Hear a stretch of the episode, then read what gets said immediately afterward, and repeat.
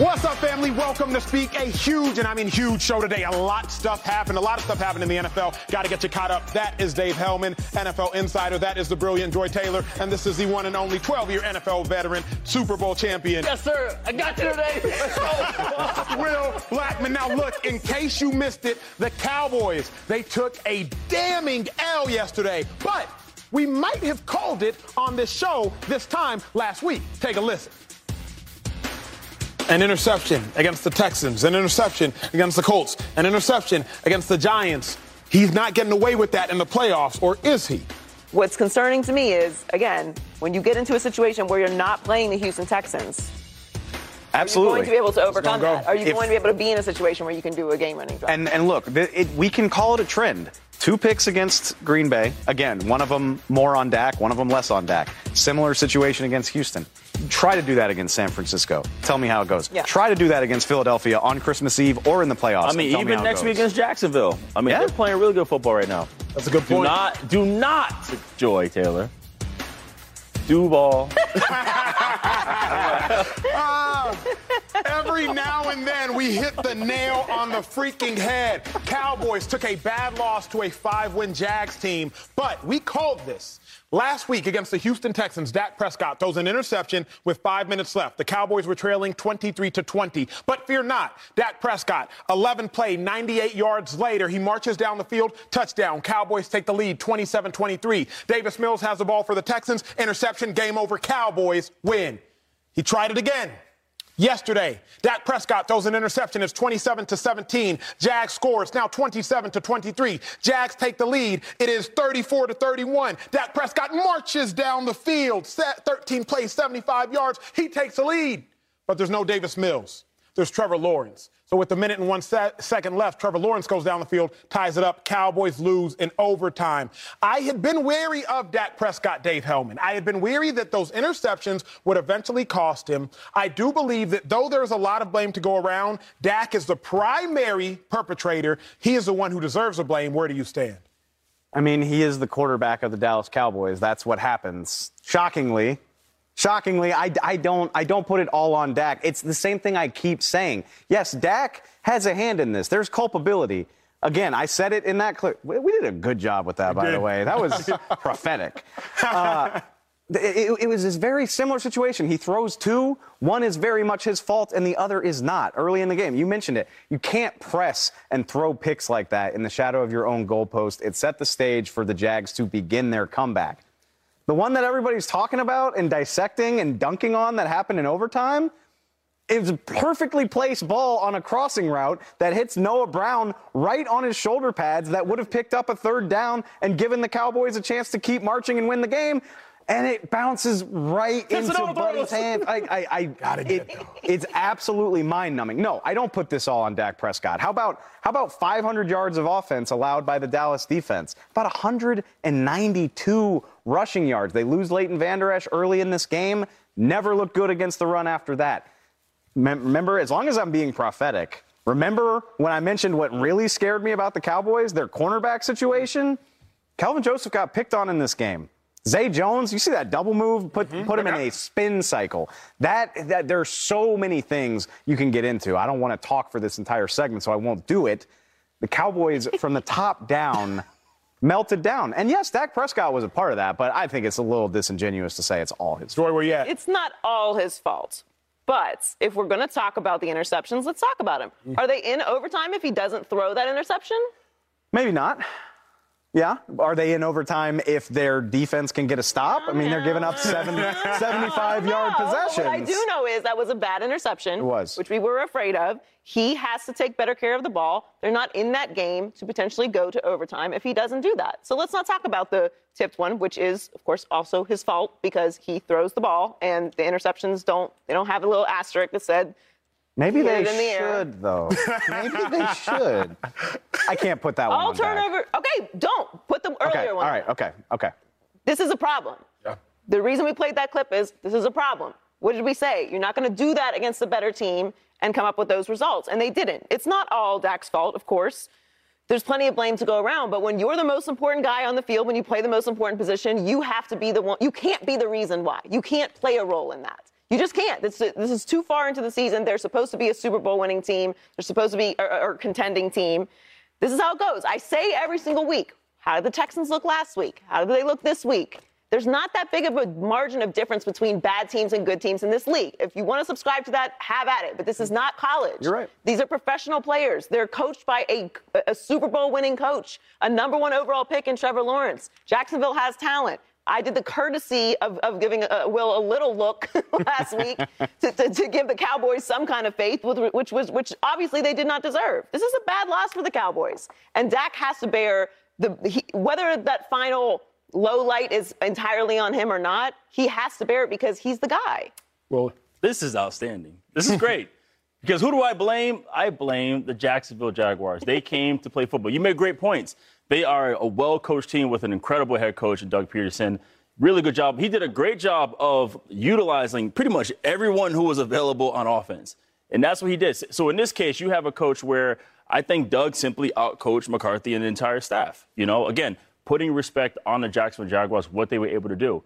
And you mentioned, right, I have major concerns on the other side of Trevon Diggs. I mean, lately, the past couple of weeks, every time you look up on the highlights, you see a guy on that side trailing, mm-hmm. and that is a massive concern. Right. So overall, I mean, right, collectively, Dallas lost the game, but they got beat by the Jacksonville Jaguars. So who do I blame? Blame the Jaguars. Duval. Shout out to my team. I love that thought process, but at the end of the day, Cowboys are America's team, so I'm talking about them. That's um, Dak can't get outplayed by a second-year player. $160 million quarterback can't get outplayed no. by a dude who's in his, I don't know, maybe his 35th or so start. Can't happen. Dak Prescott cannot throw that pick in regulation that Joy's talking about. And furthermore, let's talk about the overtime one because people are trying to put that on Noah Brown. Understand your personnel. Dave Helman, prior to the season, was Noah Brown, a, Noah Brown a blocking wide receiver or a pass catching wide receiver? He was a blocking wide receiver. Can I interject? Go ahead, go ahead, go ahead. Who needed to be moved up the depth chart because of the Cowboys' decision making in the offseason. Blocking wide receiver, meaning Noah Brown was more known at the wide receiver position for his ability had, to block. He had 39 career catches coming into coming this into season. the season. So, no, well, we, but what week are we in? 15. 15? 15? Yeah, what's your point? I mean, coming into the season. No, the point being, Dak got to know your personnel. I saw Michael Irvin tweet the job of the quarterback isn't to throw a, a, a, a, a perfect pass, throw it where your receiver can catch it. Michael Irvin's in the Hall of Fame. Noah. Brown is not Michael Irvin. So if Dak Prescott's throwing a jump man, Jordan logo looking pass near the dirt, I can't fault Noah Brown for dropping it. Noah Brown is a six round pick who was more known for blocking than he was known for catching coming into the season. He got, dra- like that, he got drafted to he, catch footballs. He absolutely Noah, did. Noah Brown made a harder catch on the game winning drive against the Texans. He made a harder, it was, yeah, go back and watch. He extended, he did this whole thing, he pulled it in. The thing is, though, there aren't asterisks by picks, and you know that, Dave. So if Dak throws a pick at the end of the day, especially if it's not an easy catch, and that was not an easy catch, I'm looking at Dak saying, hey, you got to do better. You got to do better. Do better than lead the receiver away from his coverage and put it where he can get it at the sticks. Do better than being in overtime with the Jacksonville. I mean, that's fair, and there are a million reasons. Look, honestly, if you if we want to be real, and I said it last week, like you can get away with picks if you're playing excellently everywhere else. They still win that game Micah Parsons does his Micah Parsons thing. Yep. He forces a fumble of Trevor Lawrence. They have what, like a minute 30 a minute to kill? Yeah, literally. They burned 27 seconds off the clock. They ran the ball twice. And then uh, I don't even hate the decision to. to I, don't, I, don't, even hate it because you win if you get a first down. But a go ball? A go ball. I was going to say, that I'm is a, that decision on third and four. A go ball to Noah Brown, by the way very weird. I don't like the call. If, if it was a Kellen Moore, Mike McCarthy decision, I hate that. If it was Dak deciding that was the best thing to do, I don't love that either. And then, I mean, you're not wrong in terms of like the Cowboys personnel, but that's what I've been saying all year. This is what they have. You know, CeeDee Lamb is getting clouded all over right. the place over here. Like they're not going to let CeeDee Lamb be the reason why they lose a game. And so then you're left with Michael Gallup, who hasn't looked like the same guy. He had one catch for two yards yesterday. He's still coming back from an ACL. That's not his fault. And then Noah Brown. They made T.Y. Hilton inactive yesterday. Wild to me. Wild. I know he just got there five days ago. It is wild to me that the Cowboys were like, this guy can't help us today. Joy, you're no laughing. Way. Why? I mean, it's just a lot of excuses for the Cowboys. That's what I'm saying. They just got beat. Team. Is that an excuse or an explanation for what happened? I mean, I'm not trying to let anybody I mean, off the all, hook. All losses can have explanations. Of course. But th- there's a difference between explanations and excuses. Like at this point in the season, if you're really a contending team, I don't I don't want to hear any explanations. What's the question that we always have about the Dallas Cowboys? Situational football. Sure. It continues to be a problem. Like all the conversations about the Cowboys that we have are the same every single year. And this is why I refuse to drink the juice this year. Show me differently. Show me that you can beat the teams you're supposed to beat. All due respect to Jacksonville, who is a developing, rebuilding team Right. trending upwards. But you're supposed to beat the Jackson, the Jags. You are supposed to beat them. We will talk about lots of teams that had moral victories later on in the show. I don't want moral victories at this point if you're a team we're supposed to be taken seriously. For the record, I came on this show either last week or the week before that and said, "Show me." I don't. I did not believe that this was a different Cowboys team for reasons like this. A good friend of mine, I'll shout out Brian Broaddus, my guy. he loves to say the Cowboys are allergic to success. Like they they can't maintain this type of stuff. This is the latest example. They're up three scores in the second half. You absolutely should win that game, and you can blame Dak. You can blame 18 Let me other ask you people, this real, real quick before we head out. shouldn't have happened. Dak is supposed to be a top three player on this team, maybe top three most important. Sure. So to me, to whom much is given, much is required. I can get mad at the Anthony Barr if I want to for not being more stout in the rushing attack. I can get mad at Kelvin Joseph, the second year, second round pick, if I want to for getting beat on the outside by Zay Jones. I can get mad at all those people. But when I look at Dak, 250 passing yards, three touchdowns, two interceptions, then I look at Trevor. 320 passing yards, four touchdown, one interception. That's where I'm putting my focus in. Noah Brown might make $800,000 this year, maybe. Dak Prescott's making closer to 30, 40 million dollars this year. So I don't want to hear about Noah Brown catching it. I don't want to hear about Kelvin Joseph getting beat. I want to hear about Dak Prescott being outplayed by a second year quarterback. That's what I want to hear about. a second year quarterback who was drafted number one overall, who everybody said before the draft was like the closest thing to a slam dunk that we've seen in a decade. Yes, and that Doug Pederson, what's up? It's it's kind of dismissive. And look, I mean, Dak lost. He shouldn't be better Dak than lost. Dak Prescott. Doug already. Pederson maximized all the guys on his roster Is Mike that McCarthy day. not a Super Bowl coach as well, sir? You played under Mike McCarthy. Why- Yeah, why- I But Doug Pederson is better on this half of the 2000s than, than McCarthy is. McCarthy before 2011, sure, we can have that discussion. On this end, Doug Pederson. I, I mean, I, why is it weird if Trevor Lawrence is better? Patrick Mahomes won MVP in his first year as a starter. Burrow's that doesn't. cooking. I think Burrow's cooking. I, I don't know that it's about. I can go with you there, but if that's the case, Dak shouldn't be making mistakes. it, I do not. The, the thing that's frustrating about where Dak is is, and I'll go back and forth with you. We can do 90 minutes on this. This is not the player Dak Prescott has been. I got a million stats that can back it up. You don't want to hear them, but it is the player that he is right now, and I don't have a great answer. But again, like it, they are, they're not going to make any noise in the playoffs unless he can cut that out. I'll be willing to go that far. The Cowboys finish was crazy, but we have something even crazier coming up. It might be the wildest finish in the history of professional football. It cost Bill Belichick a victory. You got to see it. We got to talk about it. That's next. Don't go anywhere. It was wild. For context, y'all, the Raiders scored two touchdowns in 39 seconds to win that game. There was basically no probability they would win with a minute left, and somehow they did. Everybody trying to figure out who do you blame? I blame Rhamondre Stevenson. I blame the running back, the running back who first lateraled the ball. Here's why, Will. Will, if you and I were on the street, and if you and I were on the street walking to the mall about half mile away, and all of a sudden we've seen a whole bunch of people running the opposite direction, I don't know what you're doing, but I'm running. No question. I'm not asking no questions. Mm-hmm. I'm turning around and I'm running. Because if you running, we running. So if Rhamondre Stevenson is running this draw play and he pitches it to Jakobi Meyers because it's time to make a play, Jakobi Meyers, it's time to make a play. You making plays, we making plays. so I don't blame Jakobi Meyers. Rhamondre Stevenson is the one who was on the street who started running. If you see somebody running, everybody got to run because that's what time it is. as soon as I see get the ball pitched to me, oh, we play making? Oh, I'm making plays too then. So I blame Stevenson, Will Blackmon, it's, who you blame. it's, it's the way he pitched it, too. It's like, it reminds me of, I used to go to the market with my mom, and I'm, I asked my mother, can I have that cereal? She's like, no, you can't have it. And when she's walking by, I just grab it, I just drop it in the box anyway. like, we're going to get this cereal. but, the per- but the person I blame, initially, I was looking at the coaches, because I'm like, man, it's, it's Bill Belichick. Like, he prepares these guys. He's a situational master. This is what he's supposed to do. And so I'm like, why did Jakobi pitch that football? And then now, after hearing that he said I was trying to be the hero, well, I have no choice but to put it on Jakobi Meyers for doing that. Mm. I mean, it's, it's that simple. I know I can go for a whole seven minutes, but I'm not because it's, that's my answer. It's that simple. Jacoby, Jakobi Meyers for pitching that football. I know y'all played defense, so it's not a one to one comparison, but like, were you ever in a moment in football where, and like, I feel like this is kind of where you're going, Acho, where like the, the, the juice of the competitive moment just takes over? Like, I kind of feel like Jakobi Meyers just thought, forgot the game was tied. Yes. You know, he's like, he, agree. he lateraled to me. We got to do something. That's my- that's my And point. but like, but okay, but also Jakobi Meyers has been in the NFL for four years now. He's played for Bill Belichick that entire time. He's an undrafted free agent in 2019. I understand the juice of the moment, but he pitches you that ball. All you got to do is take one step to your right, and you're out of bounds, and this game is going to overtime. That's all I need you to do, Jakobi Meyers. I like, I, I get it to a degree.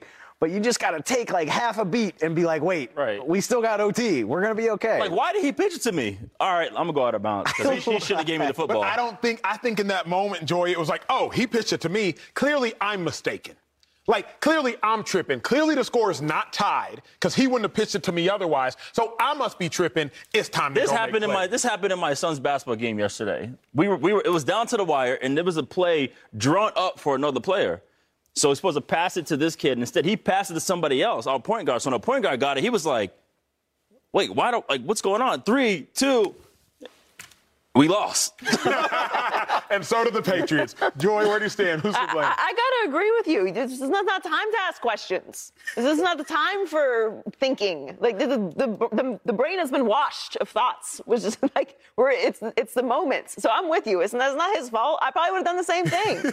but I, that's what I'm saying. I got to I got to blame the players. I'm hanging on to my one last shred. I'm at the bottom of the rope, hanging on to the Bill Belichick belief system because of you know the 20 years of trauma which the Patriots have you know forced upon me as a Dolphins fan. So I'm just holding on to it because I, I, I can't imagine of all the teams, particularly a Belichick team, to not be prepared for this moment and not be not that's not even.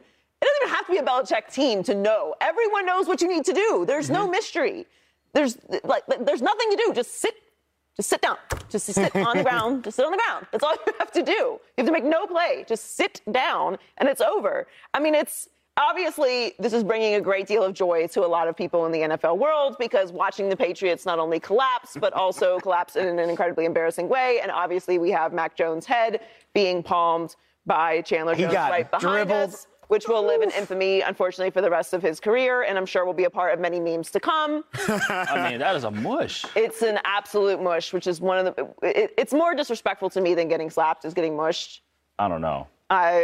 That's another conversation. Either way, it's bad, and I, and I get why people are celebrating it. And the worst part is really, uh, it was. It looked like it was another complete collapse by the Raiders. yeah, yeah. And then here you are doing like the one literal one thing you can't do, and they win. So I'm actually really happy for Chandler Jones. Very happy for Chandler Jones. If you will, do not know Chandler Jones, I believe is the all-time sack leader for the Patriots and also one of the all-time sack leaders for the Cardinals. Going back to the game, outside of Stevenson, now's where I blame Patricia. Matt Patricia, he is the one who communicates with Mac Jones before the play. Why? If you're a supervisor, I think it is your job to make things foolproof. You can say idiot proof. You can say stupid proof. I think foolproof. Will, I used to have to wear the mic, the mic, uh, the green dot, uh, Right. make, calling the plays. Even if I know the defensive lineman is supposed to know the stunt based on the call, you know what I'm going to say before the play, Dave? Hey, big dog, remember you got A gap. Even if I know the nickel back Will Blackmon is supposed to blitz on this play based on the call, and Will knows it, you know what I'm going to say before the play? Hey, Will, hey, Will, hey, Will, remember it's you, it's you, it's you. In that instance, I believe Matt Patricia should remind Stevenson, Joy Taylor, A, get down. Remind Mac Jones, as soon as you hand it off, if nothing's there, just get down. It is your job as a supervisor to make sure everything is foolproof. That is why I still put some of it, Will, on Patricia, but are you completely out on blaming the coaches? Yeah, I mean, my initial thought was was the coach, and they probably did. They probably said those things, but like Dave mentioned, in the spur of the moment, they probably like forgot and like lost that. And and that is the case. Sometimes How likely is that to happen for an athlete in the height of no, the moment? No, it's very likely because you made a good point in terms of like you were in the green dot, always reminding guys what to do. I was in a situation in Jacksonville, like I was the cerebral guy. I was the one that studied above and beyond. I studied for both corners, the backups, whoever. So I there were situations that I knew, but I remember we played the Chargers and there was one particular situation where the Chargers ran a screenplay. If Eddie Royal was like two yards off the line of scrimmage, I'm like, it's a bubble screen, no question. So I told the whole team that. We line up. I'm in my position. I hear Jonathan Cyprien. He's like, Will, Will. He said, it's third and 14. I was like, oh, okay. So I told Chris Clemons, I told everybody, and boom, we knocked it out. But that, for that moment, I totally forgot about the situation I prepared for all week. So to your point, right, yeah, it's, it's a lot of validity to that in terms of like, hey, there's a lot of reminders, and Patricia probably should have, but he probably did. That's why I was not sure when it happened, so that at the end of the game, when I saw the interview and Jakobi said, I was trying to be the hero, that means he went above and beyond what was asked of him. When coaches say, don't be a hero, don't be a hero, it's when players try to do too much. Joy, you put any of this at all on Mac Jones? Watching the chaos ensue. Come on. You put any What of this what is- at look, all on I- Mac? He got to make that tackle, Joe. Hold on a second. All right. like no disrespect to Mac Jones, but this there was n- 99 out of 100 times this happens. That's the result right there. Is is that entire scenario? And the one time it doesn't happen is because Chandler happens to trip over his own feet, and it has nothing to do with Mac Jones. Nothing was stopping that man from getting to the end zone, including Mac Jones. He just was in the way. It Did was he like trip a, somebody last year? Who did he trip last year? Oh, he did trip a Panthers player, I believe. Yeah, Yeah. Brian Burns, I think Yeah. it was. Yeah. Brian's pretty good. I don't know. I'm not, I'm not. I don't like it. I know he might know odds jujitsu there. from his brother. You know? yeah. Mac Jones is an. That, that's the funny. Like Mac Jones, compared to the rest of the population, is like an incredible athlete. Of You know, like it's easy to forget that stuff. But the, in this situation, I mean. And like this is gonna sound like a slight to Mac Jones. I don't mean it that way, but it's like asking me to tackle you. Like, I mean, come on, man. Like, The only thing when when Jakobi starts to throw this ball, I believe Mac Jones should have tried to run up and bat it down. You see, he was waiting there stationary. No, Come on. He's in there we- we- we- we- he was wasn't- like he wasn't five expecting the ball. Yeah, there's, Well, yeah, there's that was no probably- processing time going on here. It's the last Let's thing on his mind was that that give ball's coming back to him. he saw a big shadow of Chandler Yeah. Jones. Like, I can't. Can we? Can we talk about? Give this the credit it deserves for being one of the biggest blunders we've ever seen, and that's not hyperbole. Like, What did Jakobi? outrageous. What did Jakobi expect Mac to do with it if he had caught it? That like is that. the question nobody's answering. Oh, man. Even if Mac Jones does get this Right, ball, he can't throw it forward. He got nobody else to throw it to. Anyway, we got to throw it to the next segment because this was hilarious. Coming up, Jalen Hurts. He had another dominant performance, three touchdowns, but it was scary early on in the season. A, a little bit of breaking news: Jalen Hurts questionable for Sunday's game. By the way, we'll tell you exactly why and what happened with his performance yesterday. On next on Speak. I gotta stop saying. I can't even say that word. Well, Micah Parsons may have rewarded Jalen Hurts with a little bit of extra motivation when he questioned his MVP status last week. Now, Hurts passed for 315 yards and added three rushing touchdowns in the win.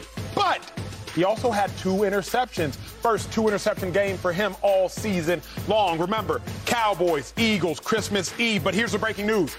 Report says Hurt's status is in doubt for Saturday's game. He sprained his throwing shoulder during the game. As I was watching this, I believe something many people may have missed is the fact that Micah Parsons' comments impacted Jalen Hurts.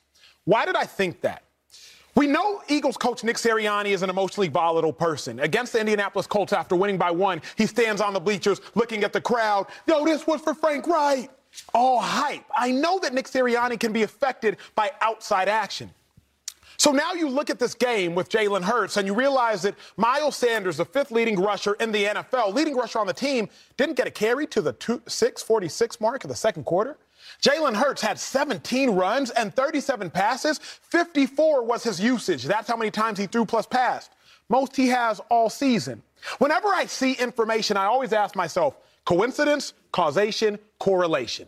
Was Jalen Hurts' high usage in this game 17 runs and 37 passes? Was it just a coincidence? I don't think so. I think that Micah Parsons' comments may have actually had something to do with Nick Sirianni choosing to use Jalen Hurts the most he's used him all season against one of the worst opponents he's seen all season. I think there's a lot to do and a lot more meets the eyes. Well, what do you think? You think Micah's comments had anything to do with what we saw from Jalen Hurts yesterday? I think you are wholeheartedly wrong. Ooh.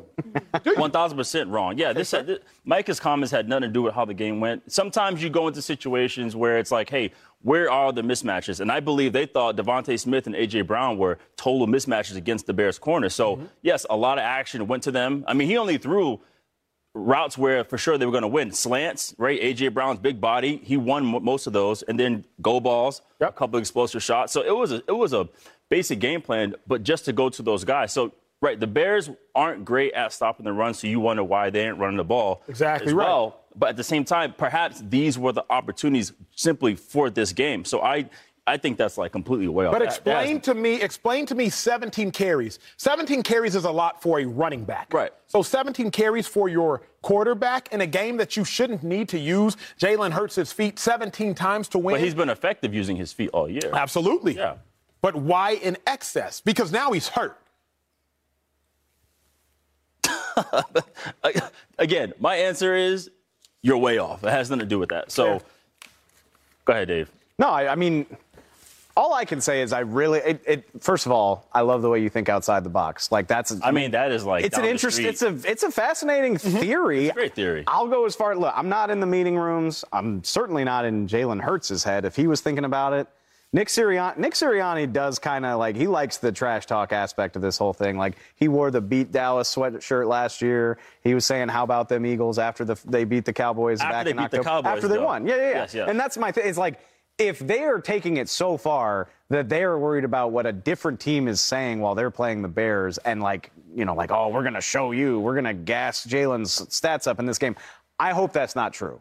I hope it's not true because it would say something really gross about the Eagles' mindset, just that they're so easily influenced by something so innocuous that they're designing a game plan around what a player that's not even on the team that they're playing said.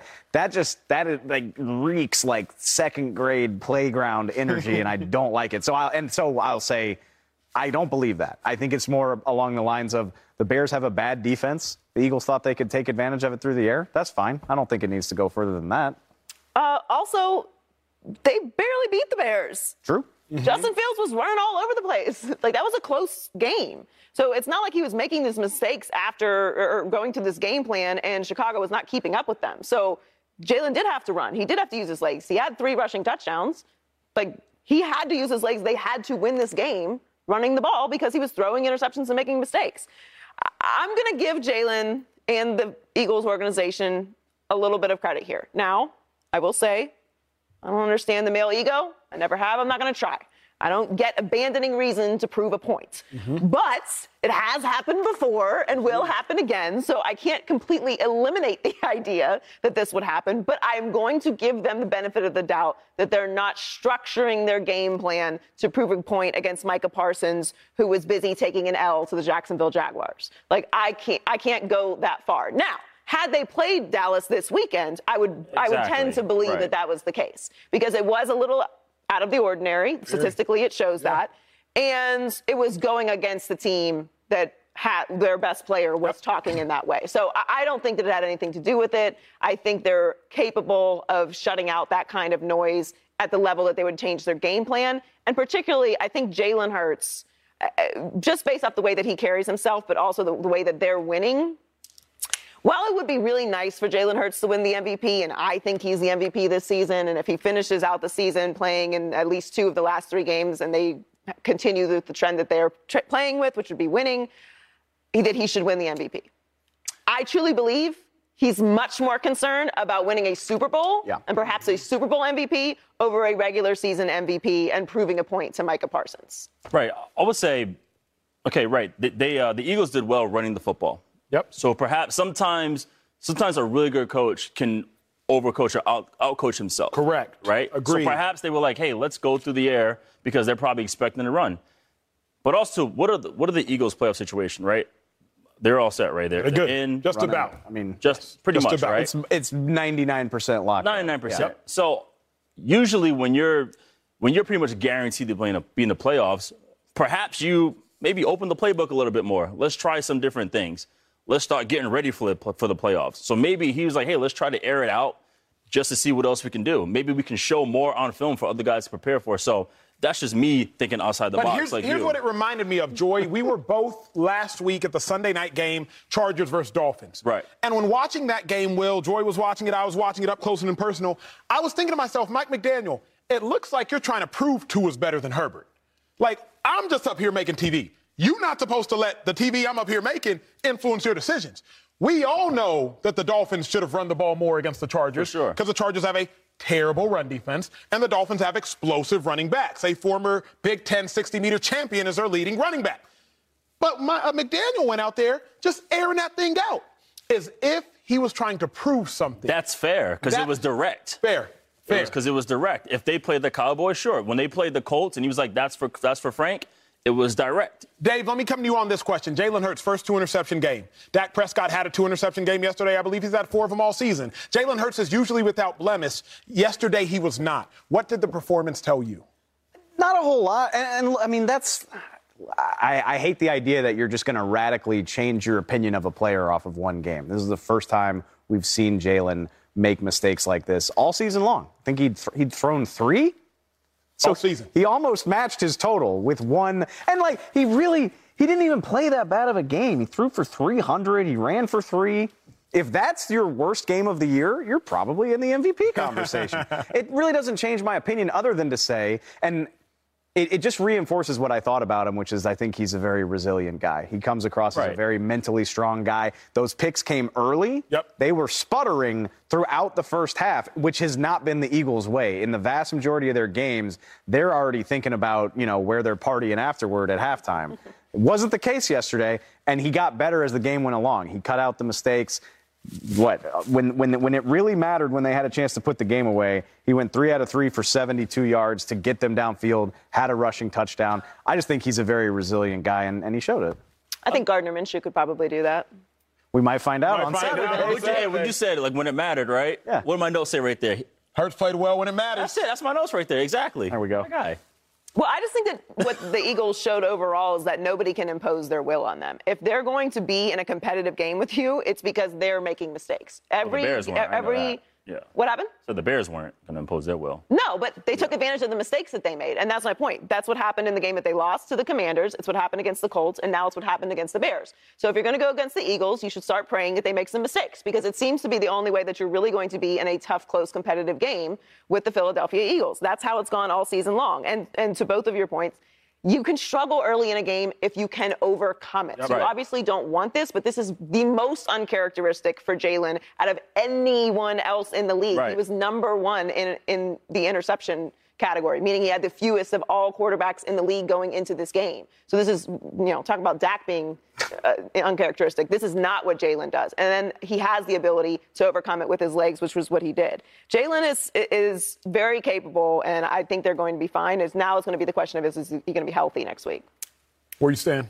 Jalen Hurts performance. What'd you learn? Yeah, exactly what my note said. You know, he he plays well when it matters. Yeah, he came out the game and he was like, "Hey, let me try some things. They didn't work out. All right, let me get back to like what we do. You know, let me use my legs. Let me give it to AJ Brown. Let me get DeVonta Smith, and let's play football." So for me, again, it, it continued to show and prove like he is super resilient when it matters.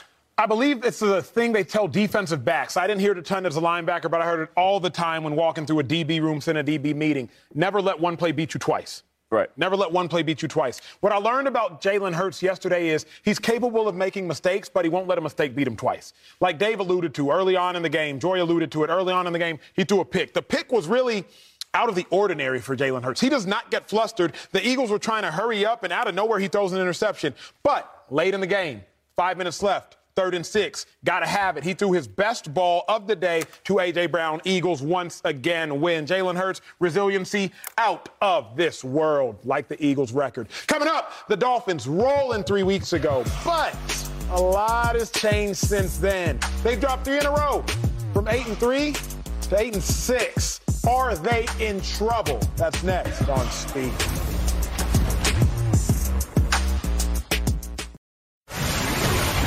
It was an absolutely incredible World Cup final yesterday. If you did not watch, I pity you. Argentina was up 2 nothing, but France tied it up late in the second half. Argentina went on to win on penalties and are World Cup champs for the first time since 1986. Messi got his elusive World Cup champ. I was watching it, woke up at 6:30 to watch the thing. I know you all were too. Dave, take it first. What do you think? I, I think I, I've been thinking about it all day. Like, you could go. There are several Super Bowls, obviously. Texas USC.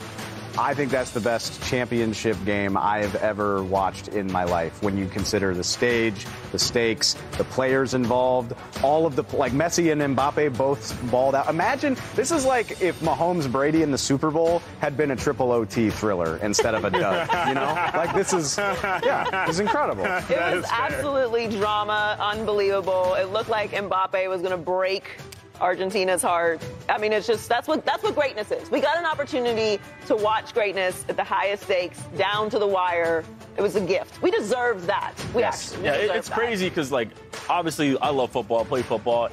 I don't get that emotional watching football games. I lose my mind watching soccer games. Like, I'm yelling, everyone get out the living room. So, yeah, shout out to Messi. I'm a diehard CR7 fan, Cristiano Ronaldo, but Messi, tons of respect. Happy for him. That's very big of you. Somebody posed the question Have we ever seen two, what will be an all time great, Mbappe obviously has a long career ahead of him, play at the highest level and play at their highest level at the highest level? I was grinding my gears yesterday trying to think about it. We saw some Western Conference and Eastern Conference matchups, you know, whether you want to say Magic and Jordan, et cetera. But I don't know if we've seen like NBA Finals or Super Bowl matchups when they're playing at the highest of highs. I mean, maybe you know the Six- magic. 16 finals, maybe? Like LeBron and Yeah. Steph? He's been, and- LeBron's been the OG for the past, like, Yeah, 15 maybe years. LeBron That's- and yeah. Steph, It's- stuff. maybe. We don't have to compare. We can just No. enjoy the greatness. No, always compare. That's us. What do we do? We'll How compare do our we finish hands. this by comparing it to something else? Oh, we can move on and talk about your squad. We can do that. Oh, yeah. That's what we have to do. Thank you. Good segue right there. Let's talk about the Miami Dolphins. We can compare them this year to, well,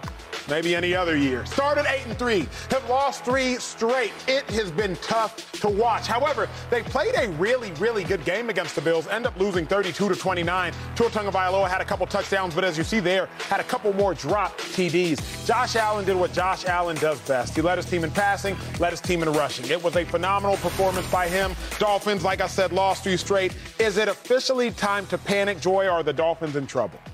Yeah, they're in trouble. Yes, they are in trouble. Listen, seen the Dolphins do this before. Watched it many times. Told you, you're not sneaking out. Alright? you, you are culpable in this.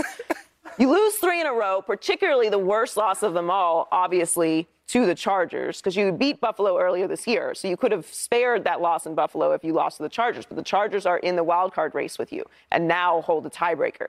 You can't lose that way. It's, it's too far in the season for moral victories. I don't want to hear about that. You can't have Tua in the MVP conversation, Tyreek in the MVP conversation. Talk about how Mike McDaniels is coach of the year, of the year and all this entire turnaround of the culture of the organization and now be at the point where you're essentially playing for your playoff life through the last three games of the season. I realize it's not over, but depending on what your expectations were for the Dolphins this season, which we have been talking about them for most of the season as legit contenders to go to the Super Bowl. I have a friend who booked a hotel room in Arizona in preparation for this. Uh, obviously refundable. But the point is, what, what, based off of what your expectations for the Miami Dolphins were Right. this season, that should determine your level of panic. And if you were in the in the boat, which most of us were, that they are certainly uh, in, in contention in the playoffs for the AFC East title and to make a run, then this is this is a disappointing stretch. And it was my fear. I I had no doubt they were capable of playing well in Buffalo. I was the one on the island saying like they're capable of winning this game. You're a good team. This is a team you play every single year. You played in the cold before. Buffalo will also be playing in the cold. You won't have uh, the, the only disadvantage you'll have is that they'll be throwing snowballs at your head as opposed to the Buffalo Bills. So go win the game, and they weren't capable of doing it. And now it is a it- you have to be great. You don't have a margin of error for the rest of the season. I understand you can lose the Green Bay game, but you you're not in the business of losing games anymore, which is a very scary place to be in.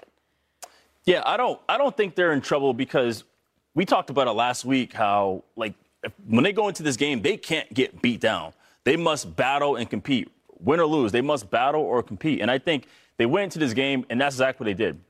if they lost really bad, then I will be terrified for them for the rest of the way because it's it's really hard to take an L that bad and try to bounce back for it. Because when you even if you lose, if you lose like this, it still gives you hope. For example, I look at the Detroit Lions. They have single digit losses to quality opponents. And for them, sure, there are no moral victories, but for them, it's like, like we're, we're right there. We're, we're right there. Let's keep going. We're one play away. We're, we're this play away. And I feel like for the Dolphins, had they got the brakes beaten off of them, that would have been hard, not just to recover from the loss, but recover uh, overall, just the morale. So I feel like with, with this, they just happened to run into a madman named Josh Allen. Yep. I think that was the thing. They went up to the Buffalo. Shout out to them for performing in the cold. Shout out to them for doing everything they were supposed to do, run the ball, get explosive plays. But it was just it was just Josh Allen's time. But for them, for Miami, I'm not concerned. I'm not worried about them. I think they take care of business the rest of the way. I'm, I'm concerned because I'm I'm actually with Joy on the side of I don't care for moral victories anymore. Now Miami played a winnable game but they lost. Right. What happens if they play a losable game against the Jets or Packers or Patriots and lose? Like, I would have rather them won and played ugly than lose and play great. No question about so, it. I, I, love your take as it pertains to the Detroit Lions. That's incredibly accurate. The Detroit Lions have held on to hope for the last year and a half because they have shown fight and shown promise. But what might happen to Detroit might happen to Miami. They might run out of time. Joy made a good point. She said, what, what, depends on what your expectations were. I did not have them as Super Bowl favorites or going deep into the playoffs or even the plus. I think this year was more so like, what can Tua do? Like, what is the what like what does it look like for Tua? And we found out like, yes, he is their guy with the right coach. But after five weeks, Dave, when the Dolphins had beat the Ravens, they had beat the Bills, they had beaten one more team that's pretty good, if I'm not mistaken, is slipping my mind right now. We had all realized, like, wait a second, the Dolphins might actually be AFC favorites. They might be the top of the AFC right there with the Chiefs. They already beat the Bills. They beat the Ravens. They were playing well against the Bengals before Tua got carted off. And now it looks like they only have a 61% chance of making the playoffs. Are they in trouble? No, and I, I, I line more with Will just because, for a variety of reasons. Okay, I get it moral victory, all that cool stuff. And yes, you would rather win. You would take a 3 nothing win where you played terribly in every facet of the game, but we're better than them, like because winning is that important. But I think this is different because the Dolphins just got back to the reasons we're talking about them in the first place. Tua rediscovered his timing and his mojo. They got the explosive plays. They ran the ball. The defense considering you're going against Josh Allen when he's clicking, I thought the defense played fairly well. I know that sounds silly about a game where they gave up 32, but that's the world you're living in when you're playing Josh Allen. They looked good. And I think that's important because I'll be honest, I was losing faith that they could sustain that. They looked like a husk of a team against the Chargers. And that's not even a great Chargers team. That's what was so concerning about it. Is you're like, I mean, you don't even have to win this game, but like, can you nine completions to it? Like, what are we doing here? Like, they just didn't even look like a semblance of what we had gotten used to. And on the other side of that, there's there's merit to what Joy's saying that this team looked like a contender. They still, unfortunately, have the bad luck of sharing a division with the AFC favorite, and the Bills never really went away. Right? Like it was eat like we're like, oh my god, Josh is throwing picks, and they lost a couple games, but they never really went away. They're number one in the AFC. They're probably going to have the bye. So is that the Dolphins' fault? I, I mean, I, I, think it's just bad luck of what division you play in. I so, mean, but that's the, that's been the story with the Dolphins forever. First it was Tom Brady, now it's Josh Allen. Like, if you're really taking a step up, if you're really a contender, you you have to beat them. Like, I understood you did it earlier in the season, but you had an opportunity to beat them. Beat them. Go score points on that drive. Make it harder on Josh Allen. Like. That, that's the next step. It can't always be there's a great player in your division there will likely always be a great player in your division. Okay, but to go back to Will's point, like the next step for the Dolphins is getting to the playoffs. And I think they're going to. If they if they play like they played in Buffalo, they're going to win at least two, if not all three of their games. They got Packers, Jets, Patriots. But those teams are competing to make it into the playoffs. Their seasons aren't dead. If the Dolphins play like they played against the Bills, they should win those games. Like the, the Patriots, we talk about the Patriots all the time. Like they are relevant in record only. Like nothing about that team should scare a team that, that can do what the Dolphins can do. The Jets have a nice defense. Tua is 4 and 0 versus Bill Belichick. Yes, I, I mean, that, yes. Of but course. These, these, are divisional matchups sure. that we, we, we all know can go either way, right? Yeah. And and they're they're all playing for something. It's not like these teams are mailing it in. My my question with the with the Dolphins again comes back down to expectations. You must make the playoffs this year. It's no, they not, need to. It is inexcusable not to make the playoffs this year. This is not a moral year. This is not a growth year. This is not a rebuilding year. You did everything you could possibly do to shore up this team, and you fired a coach that had back-to-back winning seasons. Whatever you think of Brian Flores, those facts remain in place. Tua is obviously better this year. But what was all that for if you missed the playoffs? Okay. So so so that's why it's nice that they played a competitive game against the Bills. I, for one, am not surprised because I was the only one who said that they could do it. True. but you still lost. So there's no little asterisk at the end that was like, but they looked, they were there in the end. Don't you feel better about them making the playoffs today than you did after the Chargers game? Oh boy, here we go. This has been my life. Now, Fair. let me ask you before we head out, though, Joy. Are the Dolphins not a prisoner of their own success? Why do I say that? Think about the 10 first year head coaches that are in this season right now. Dennis Allen and the Saints. Doesn't look like they're making the playoffs. Brian Daboll, they're still trying to fight and hold on for dear life. Mike, uh, Matt Eberflus and the Bears, they're not making the playoffs. You got the Josh McDaniels and the Raiders. Don't look like they're making the playoffs. You got whatever the heck is going on with the Colts and Jeff Saturday.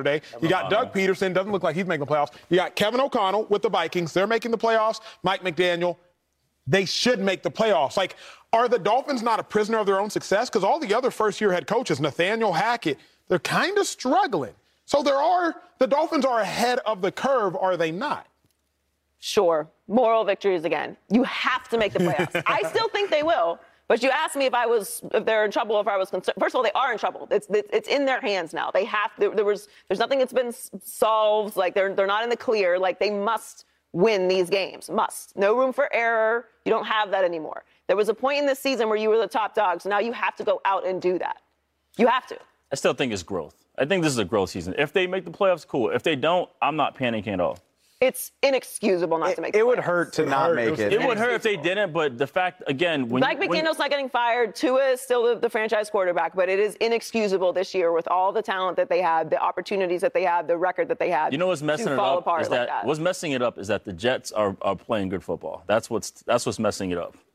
10 and 6 uh, two years ago, 9 and 8 last year, if I'm not mistaken, and they missed the playoffs both of those years. It would be tough for the Dolphins to have another winning season and not make the playoffs. That's never happened in the history of the NFL. Three consecutive winning seasons without a playoff appearance, and it won't happen to the Dolphins because they will make it. Coming up, Joe Burrow has a lot of reasons to smile. They beat the Bucks and Tom Brady yesterday. They've now won six straight games. But are they the best team in the AFC? I think so. That's next. B. Don't sleep on Jacksonville, Acho. The Bengals were down by 17 points to the Bucks yesterday, but they stormed back with 34 unanswered. Joe Burrow threw four touchdown passes, and on the flip side, the Bengals defense forced four turnovers on Tom Brady. Cincy has now won six straight games. I think it is time we address the Cincinnati Bengals as the best team in the AFC. Reason being, they deserve the benefit of the doubt. What's the benefit of the doubt and why do they deserve it? Well, they were the best team in the AFC last year. So if all things are equal, we should assume they to be the best team in the AFC this year. And why do I believe all things are equal? They've won six straight. They're 10 and 4. Their quarterback is slightly worse than the best of quarterbacks or just as good as the next tier of quarterbacks in Joe Burrow. Joe Burrow has beaten Patrick Mahomes not just this year, but last year to go to the Super Bowl and three consecutive times. So if you think the Chiefs are the best team in the AFC, well, simply by the fact that the Bengals have beat them three consecutive times, including this year and last year, you have to give the Bengals the benefit of the doubt. Not only are the Bengals the hottest team in the AFC right now, Joy, I would go as far as to say they're the best. I would go with the Bills. Fair. But I'm not going to, you know, freak out that you're saying the Bengals are the better team. I mean, I think that the Bills are just as good, and they're at the top right now because of how they played consistently all season. And uh, where I would disagree with you is mm, let's stop putting the caveat next to, jo- to Joe Burrow. Like, Joe Burrow is as good as Patrick Mahomes and Josh Allen. He is different. He looks different. He plays the game a little different, but he is as good as Josh Allen and Patrick Mahomes. We can then have the discussion about everyone else. Obviously, we're going to put a healthy Lamar Jackson up there as well because he's a league MVP.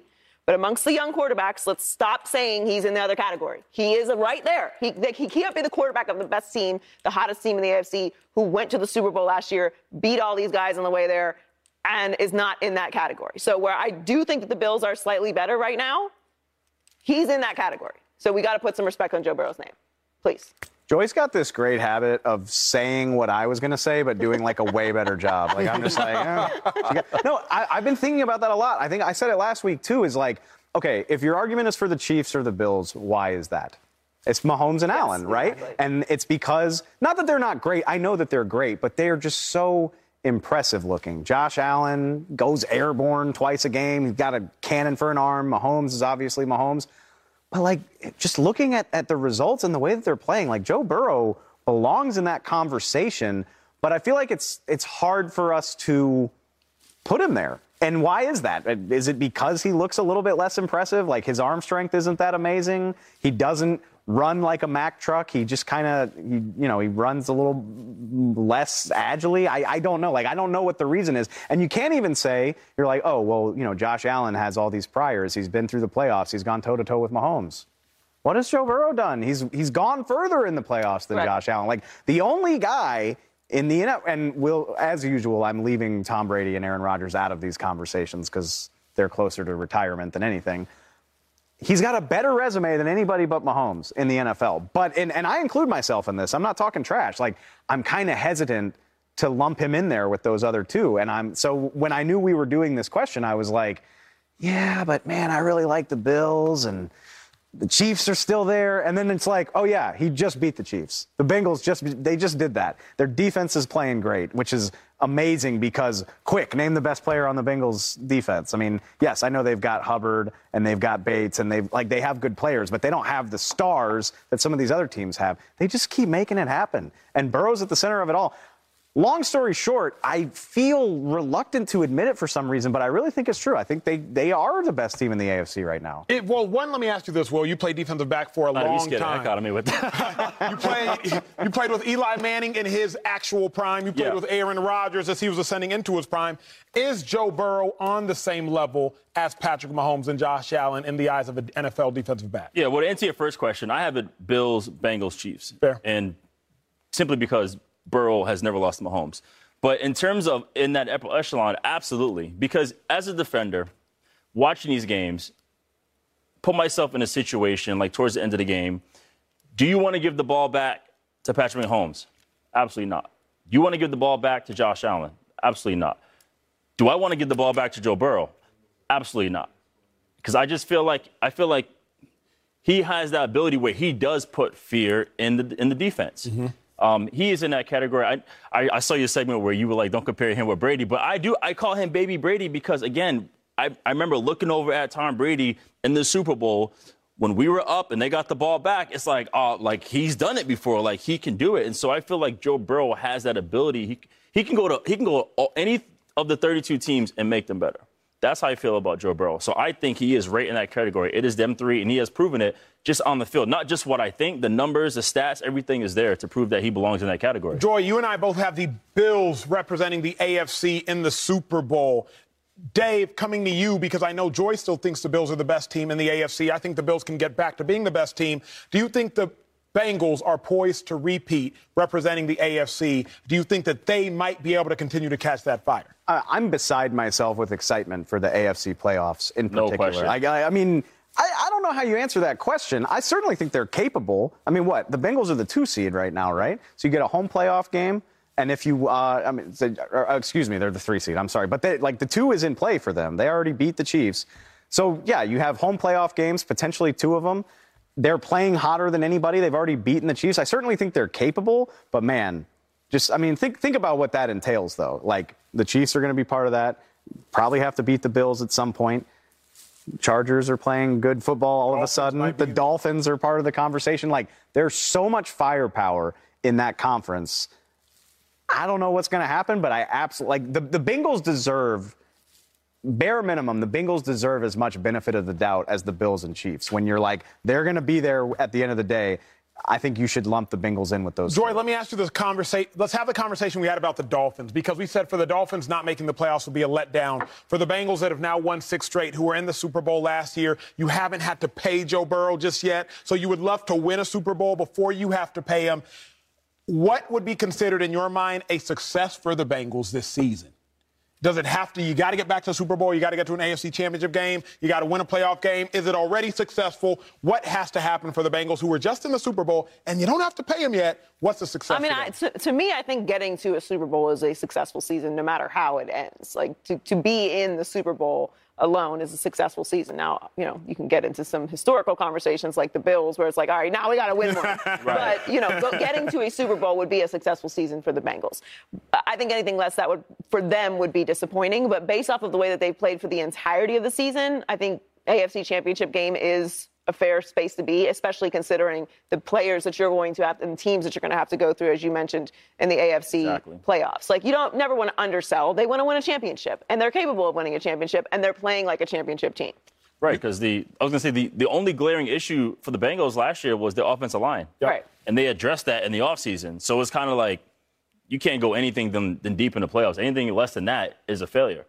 You won a Super Bowl. You had another playoff run, another deep playoff run. So I had somewhat Green Bay, yeah. Uh, cool. Let me And ask you this then. After you won your Super Bowl with the Giants, was it now a failure to not win another one, to not go back? Are the Bengals potentially going to be prisoners of their own success? Clearly, they did not win. But for them, for Joe Burrow, for Tee Higgins, for Ja'Marr Chase, for even Zac Taylor, is it now Super Bowl or bust in your mind in that locker room?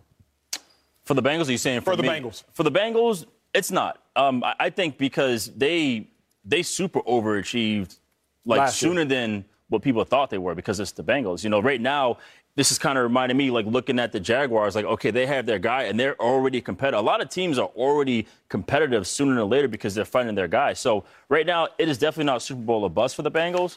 Um, but but however, them making those adjustments that they had issues with last year, it kind of is flirting with that line, like, okay, hey, we got to get back. But Yep. if they if they don't get back and they get close enough, then I mean, right now the, Bengals are going to be a competitive team for the next decade. Well, speaking of being competitive, the Vikings seemingly are competitive each and every year, but there was no more competitive, crazy matchup than the one that occurred this weekend. Literally, it made NFL history. Kirk Cousins, maybe it's prime time now. That's next on Speak.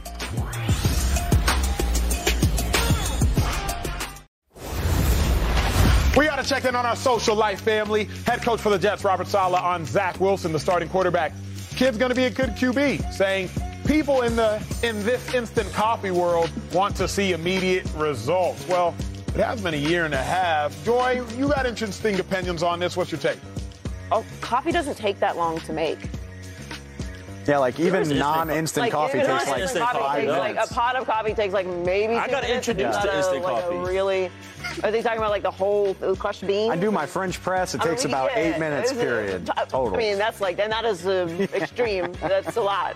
It's a process. So Zach Wilson's development is taking too long. I mean, also, uh, w- do we want a good quarterback or we want a great quarterback? Because you need, you, you pretty much need a great quarterback. Well, if you got a good, a great defense, you need a good quarterback.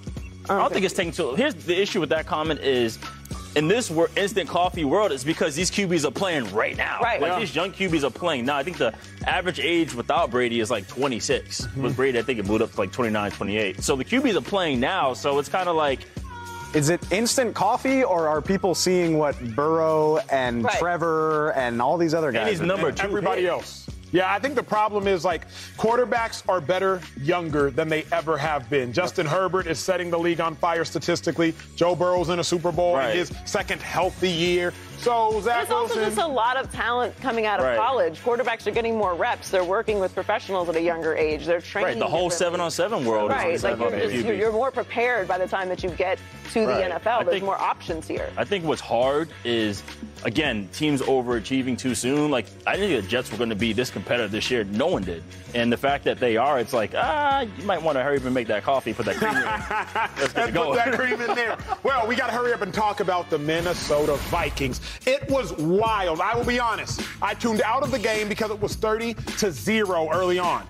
But then I tuned back in because the Vikings came storming back. Kirk Cousins, 417 yards in the second half, four touchdown passes, and somehow the Minnesota Vikings pulled off the greatest upset in NFL history when you think about the comeback. It was the greatest comeback the league has ever seen.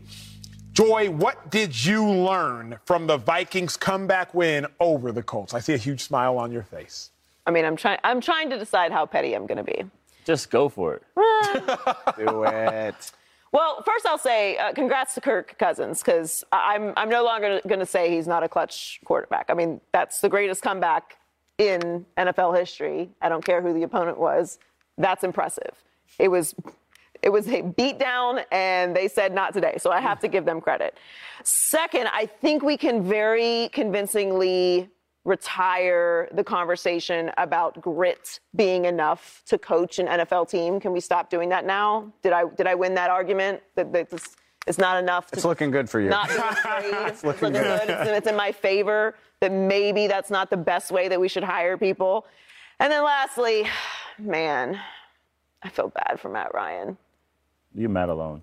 I, I can't. I can't. Will I can't leave Matt alone. And I mean, he's a part of the the two biggest collapses historically in league history. That's it's. Matt doesn't play defense. Mm. For context, Matt Ryan is Will Blackmon's college teammate, just for I everybody. mean, I, who's I, I think you know, I I got a lot of respect for Matt. You He's know, part of it. league Yes, I feel bad that he's part of it. I agree. I do feel bad. He, he was. This, He's, he's out there. he's, he's out there. Dave, talk to me. What was your biggest takeaway from the game? You know what's funny? So, all right, we, the Vikings are a flawed team. They've gotten their butts absolutely kicked a few times. It's been a season long debate about how good they actually are. I don't know how good they actually are in terms of the league's elite the Eagles and the Niners and the Bengals and the Chiefs and the Bills. I don't know.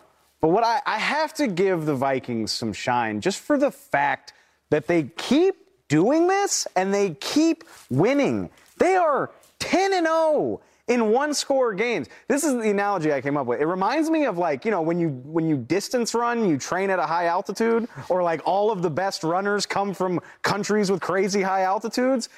The Vikings are just playing this stuff on all Madden mode every single week. Like they're making it as difficult as possible. And the fact that they keep winning is incredibly impressive. Like this is the most chaotic, uh, frenetic, cardiac arrest team. I'm just thinking ahead to the playoffs. Like I said, I, I don't know if they're better than than the Eagles or the Niners or anybody like that. But like imagine fast forward a month and we're in the fourth quarter of a playoff game and it's tight. You think anybody on the Minnesota Vikings is going to be fazed? They're just like, oh, okay. Yeah, like I've never seen anything like this. I mean, think about the Bills game. Yep. Coming back from 30 down, like this team has been up against it so many times. I would like to think that will pay dividends for them in the playoffs, even if they're not one of the truly best teams in the league. Uh, Joy, let me give you some vindication, if I shall, along with other people. What I learned anybody who questioned the Jeff Saturday hire, you were right. The Colts have gotten worse every single week. Remember, it's first week there, they beat the Raiders. But what happens in the second week against the Eagles? They blow a 13 to 3 lead, end up losing 17 to 16. What happened the following week? They lose by 7 to the Steelers. What happens the following week? The Cowboys mollywop them 54 to 19, including a 33 to 0 fourth quarter. What happens this last week?